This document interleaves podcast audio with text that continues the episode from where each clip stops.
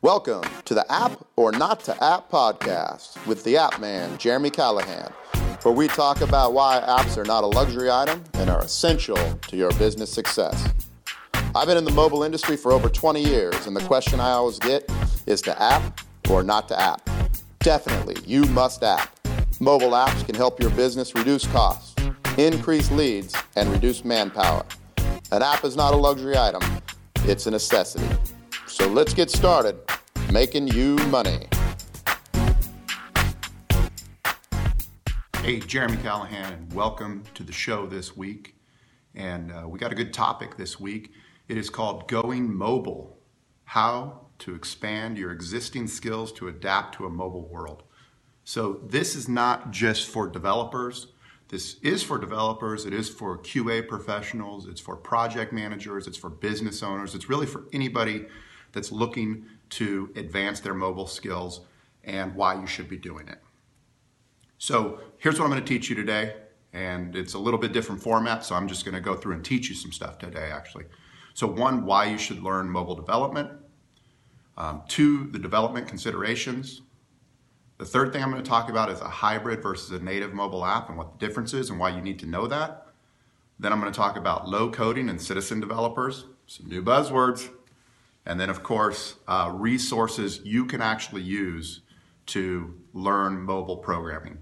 Okay? Uh, not only just learn mobile programming, but also learn some alternatives if you're not a programmer, some drag and drop utilities that you can use for your team. So, if you don't know who I am, I'm Jeremy Callahan. I am a mobile architect. Before that, I was a developer and I develop Android hybrid apps, iOS apps. I've worked uh, small businesses and now um, some of the bigger projects I've worked on are uh, Safeway, Universal Orlando, and American Express. I've led the mobile teams there as well. Uh, I full stack engineer. I basically have done everything since 1998. I've been a developer, and uh, in 2011 I became a mobile developer. And so I've been programming mobile apps ever since then. And of course, I host my podcast, To App or Not to App. I have a show on the Woodage Network and a YouTube channel. So look me up on YouTube, Jeremy Callahan. Subscribe. If you're just listening to this today, um, I encourage you to go to my YouTube channel and subscribe because I'm going to be sharing a slide presentation that goes along with this as well. So, the main question why should I learn mobile? And it's really simple, okay? I'm gonna give you some stats here, and these are really important stats. So, um, 67% of all organizations have at least 10 apps project project planned this year. 67% of the orga- organizations have 10 apps that they want to build this year. That's a lot of apps. That's a lot of everyone needs an app at this point in time. 88% of all companies prioritize mobile functionality. So all of these companies out there right now, 88% of the companies out there are prioritizing mobile. And just so you know, if you're looking at the screen right now, this uh, report is from the State of Application Development 2017 by OutSystems, and this was published in November of 2017. So it's only a few months old. 62% of companies have a mobile project backlog. So if you're a developer of any sort right now, or a project manager and you don't have mobile skills, I mean, look where the industry is going. 62% of the companies have a backlog of mobile projects. And then, and then this is the, the big one that everybody needs to really focus on. And it's 44% of companies cite a skills gap and 37% cite not enough developers. So if you look at this chart right now, the purple line, 44%, knowledge gap. And then the blue line is not enough mobile developers. It's industry-wide problem, right? So now that we know why we got to go mobile and why we need to be involved in mobile, let's talk about development considerations. And really, you know, a skilled mobile developer, I say, right? Like if you're a developer, you uh, you you know if else, you know how to go out and get data and display data, create registration forms, logins, data services, database programming, all of those things. All of those same concepts apply, but when we talk about mobile development, there's specific development considerations that you need to know about. And really, it's it's kind of like the whole process of how to get uh, your code onto someone's phone. So here are some of them, and we'll just go through them real quick. Um, the first one is the app approval consideration. So when you submit an app to Google or Google Play or iTunes, you submit them, and then in iTunes, they actually review them.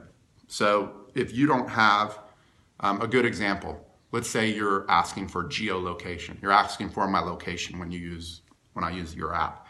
If you don't ask that at the beginning when I first come in, say, hey, this app would like permission. If you don't ask that, Apple will reject your app.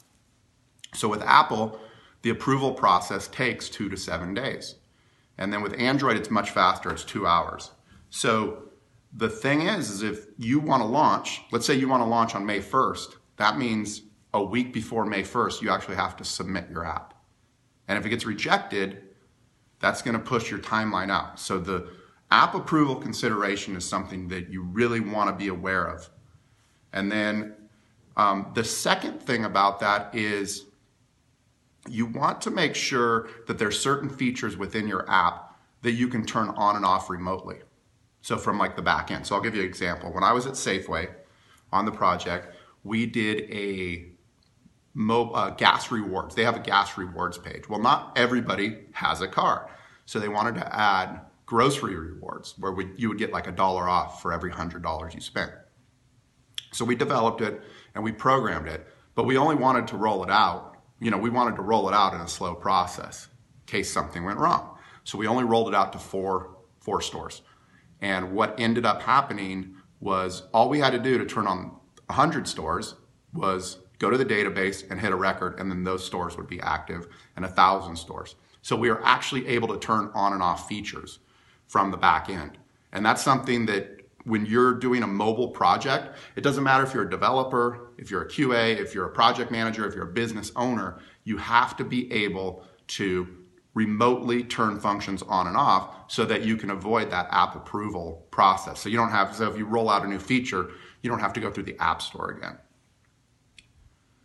The next thing we want to talk about is native features. So this is one of the other differences in developing mobile, and this is native features. And we talk about native features, we're talking about the camera, geolocation, voice control, biometrics like your face. You know how the iPhone 10 recognizes your face.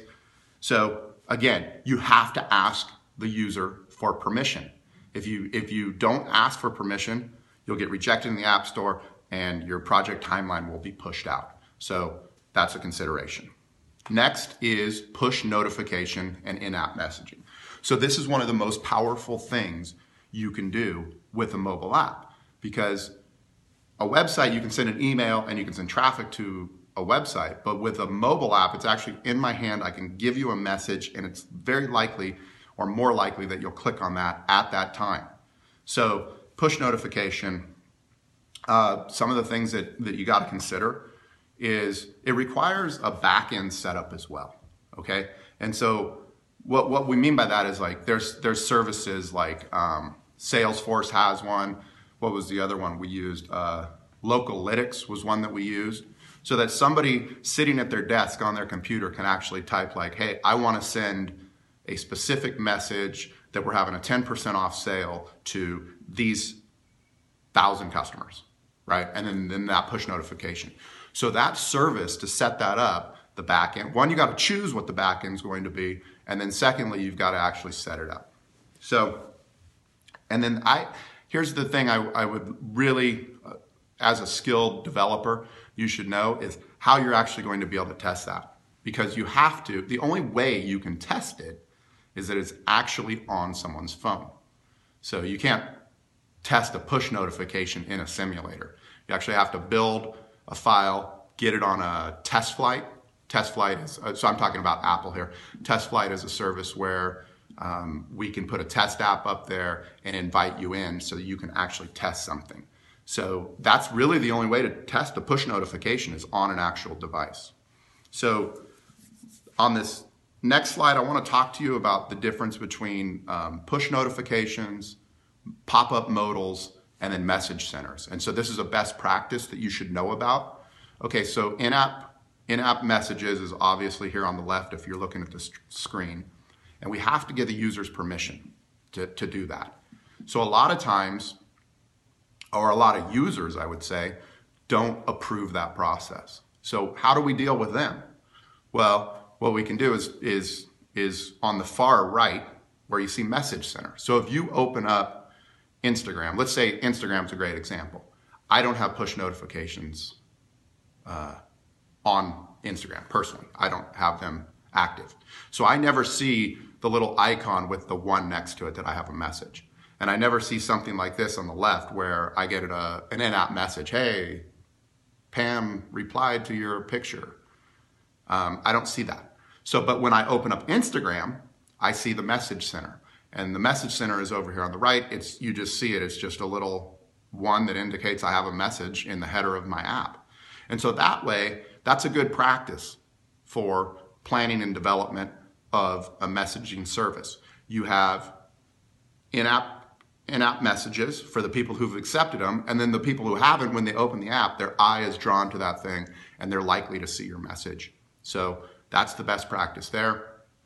And then the final piece is the one in the middle, which is an in-app modal. So this is something you can control from the back end. So let's say um, this this one is uh, for Waze. Um, what is it? Sync your calendar. They're asking you to sync. They, they added a new feature to sync sync your calendar. So when you open this app the first time, or maybe the second time, you actually see this message pop up, and you might only see it one time. So that's special offer. So uh, push notifications, in-app modals, and message centers are very important to know in the development consideration. The next is deep linking. So I'll explain what a deep link is. A deep link is essentially a smart link. So what, what, it, what it is, is if, let's just say I send you an email, and in that I want you to come into my app and take some sort of action. So what a deep link does is the first thing it does is when somebody clicks on that link, it determines, is this user uh, Android, iOS, or are they a web user? That's the first thing it does. If they're a mobile user, the next thing it does is it say, it says, does this user have the app installed? If you have the app installed, it links you in to the specific page, right? So if I send you a product for a shoe and then you click on it and it just takes you to like the home page of my app, that's a horrible user experience. So what we want to do is take them, if I show you a picture of a shoe and you click on it, into the app, into the actual shoe that I sent you. And so that's what deep linking does. It, it determines if you have a phone, it determines if you have an app. And then if you don't have the app or you're on the web, it just takes you to a web page with that specific product. So that's what deep linking is. And you have to have deep linking. There's third parties that you can integrate with. The most effective one out there, the leader in the industry, is a company called Branch. And it's branch.io is their um, is where they're at. They have a software development kit for iOS, for Android, for web, they have one for hybrid. They, they really cover everything. And here on the screen, you can just see an example of a deep link. So here it is. I send a message, we send a push notification message or a text to someone. And then if they click it, they're actually taking to the exact recipe that you see on the screen here. If they don't have the app, um, I guess they could be taken to the, to, the, to the listing in iTunes and ask them to install the app. Uh, localization. So localization is having your app available in multiple languages. So this is something you want to think about in every app project. Do is this just an English, United States only product, or are we going to roll it out in Spanish um, and different languages? And so when you develop this, when you plan and develop this, you want to make sure that all of the text fields, like um, I don't know the name of the page, right? the heading of the page, that they're all dynamically programmed. So later on, even if you're only doing it in English the first time, you may want to do this because a year later you might come back and go, wow, we could double our market if we went into Mexico. Then all we need is a Spanish. So what you basically have is a text file and it has all the English, and then you have a text file that has all the Spanish. And when the app loads, it goes and it fetches that file, the text file. So the same code is pulling two different languages, and that's what localization is. Okay, so third party APIs, this is the final development consideration. And when we talk about a third party API, this is like a call out. So the in app messages, like I talked about, we have to use a service like uh, Localytics. Uh, for deep linking, we use something like Branch. So this is a third party API that we actually have to tie into. And coming back to the, uh, to the report again by OutSystems and the, I mean, the average app has probably about six API calls. So that could be to branch to your in-app messages. That could also be to, to your local services as well. You know, maybe your login and password service. So API services are something that every developer um, should know about when they get into programming mobile apps. Okay, next section, uh, native versus a hybrid architecture. Okay, so let me just explain kind of what the difference is. A native is actually iOS or Android specific, okay? And what that means is that if you program for an iPhone, you program in Swift, which is a programming language, and if you program in Android, you program in Java. So let's say I want to make an app for a uh, workout app, and I want to do it native. That means I have to program it twice. I have to program it once in uh, Android and once in iOS.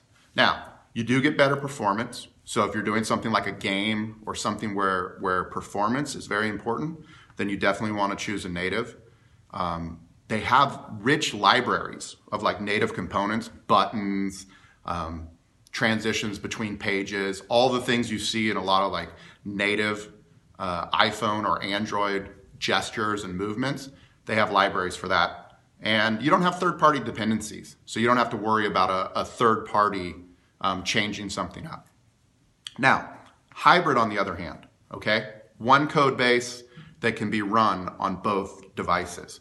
And basically, what you do is you program uh, with HTML, CSS, and JavaScript, which are web technologies. So if you're a front end web programmer and you're looking to get into mobile, this is the fastest and most effective way. You take the code you have, the HTML, the CSS, and the JavaScript, you put it into something like PhoneGap, and what PhoneGap does is it spits you out two files, one for Android and one for iOS. So from one code base, write it once, run it anywhere. So it's very, um, it's more cost effective, it's easier to maintain, and so there's just a lot of upside to it, and we're starting to see a lot of companies go down that route now. The um, again, the, the number one way of how to choose. So this is the most important. Like, how do you choose? Right? Well, a lot of times the client already has a system in there in place, which is native. So you just use that. But if you're in a role or a position where you have to choose a native versus a hybrid framework, here's how you do it. Okay, so the first thing you're going to do is just look at your phone right now and look at all the icons on your phone and make a determination. Is most of the apps on your phone are they just websites? So if if you like think about Yelp, think about OpenTable, think about Groupon. Look at those sites. Those are just websites. They're really just websites. They're not doing anything special. You know, yeah, they're using your camera, but they're not really doing anything special. So if a app and the app you want to build or the customer you're building an app for is just a website that has website functionality, then always choose a hybrid framework. Always. If you need something um, like a game, definitely native. If you need something like Snapchat where you're using the camera to do gestures and AR and some other things, definitely native. So here's the uh, chart with the breakdown of the native versus hybrid. And it's kind of interesting. Um, 26%, you know, oh, sorry. What is your preferred mobile app development? This is, they've asked companies, what's your preferred you know, native hybrid. Hybrid gets 19%, native gets 17%. So hybrid is just a little bit ahead of native, but uh, the, the big blue one there is varies from case to case. So you could be a company that has a, um, a native app and then you come up with an idea for something and you realize that it, it would be more effective to program it in a hybrid framework. So it just varies. Okay, let's talk about low code. What the heck is low code? Well, low code are, are is it's kind of a buzzword, and citizen developers is the new one. Um, it allows non-developers to create apps. So these these range. I mean, some of them you could actually as a, a, they're they're kind of drag and drop utilities. Some you could actually program, not program, but you could actually launch an app. Most of them you basically drag and drop and create prototypes of apps, and then with those prototypes you take them and hand those off to the developers, and then the, the developers actually do the heavy coding on those. So these have a lot of upside. They um, speed up development time, first of all, and they speed up the prototyping process tremendously. So it's definitely something you want to do. And um, again, drag and drop utilities. My personal favorite is Ionic Creator. There's a link in the presentation. All these links are in the uh, back of the presentation, by the way. So Ionic Creator is a great one. It, it allows you to, here, here's Ionic Creator right here. It allows you to um, just basically drag and drop. You can see over on the left-hand side, there's button bars, buttons, there's um, photos, and you just drag them over, and then kind of on the right, you can um, change out the text. And the nice thing about Ionic Creator is that you can actually export it onto someone's phone and allow them to test it um, in a test environment. So, how do you learn mobile? How can you, and I think this is for everybody, you know, again, some of you are developers, some of you are business people, some are in QA, some are business owners that are watching this. So, just how do you learn mobile? And really, there's some great utilities out there, and I'm going to reference uh, all the IBM utilities because I think they're fantastic. And the first one is Bluemix. Um, you can get an account on Bluemix and get in there. And, and this is, you know, if you just want to take tutorials and learn things, this is perfect, right? Like if you look, there's all kinds of things you could actually use uh, in the mobile starter kits. There's actually Watson visual recognition. You could build like a visual recognition face, uh, like a face app using their platform. Um, Ionic over there, top right, that's a hybrid framework if you want to work within that one. There's a there's a there's some solution tutorials. So here are the tutorials. I would recommend that you go to the link below and use the um, solution tutorials. These are here's one for iOS, Android, and hybrid, and these actually set up a in-app notification. So you could actually just go in and program this and learn this really easy. Um, there's also quick start guides. So there's just a bunch of quick start programming things. There's one for um, Cordova, which is actually PhoneGap. That's a hybrid. There's iOS, there's Android, there's Windows, there's this Xamarin, Marion, Xamarin, uh, which is a hybrid framework. And then if you just want to do a website, well, as well, like a responsive web page. Look, quick start guides, you like put them in there, you type in some, some code, like a few commands, and it installs a folder on your computer that actually has like an app pretty much programmed. Very good. Um, IBM has some great mobile seminars on their YouTube channel. Um, all different kinds of topics covered here. Introduction to App Center, introduction to cloud, secure your mobile service with a backend with your app ID. So all kinds of good stuff here. And then here's the um, here's the links to the resources. You can get in here and check these links out. And these are available for you to go in and you know start tinkering around, start looking and learning a new skill. So that's the end of the presentation today. Again, my name is Jeremy Callahan. If you have any questions, please reach out to me. My website is jeremycallahan.com and you can find my email there. There's my phone number if you want to call me. If you have questions about apps, app development, where to get started with app development, anything, I would love to help you. I'm available for you and I appreciate you watching the presentation.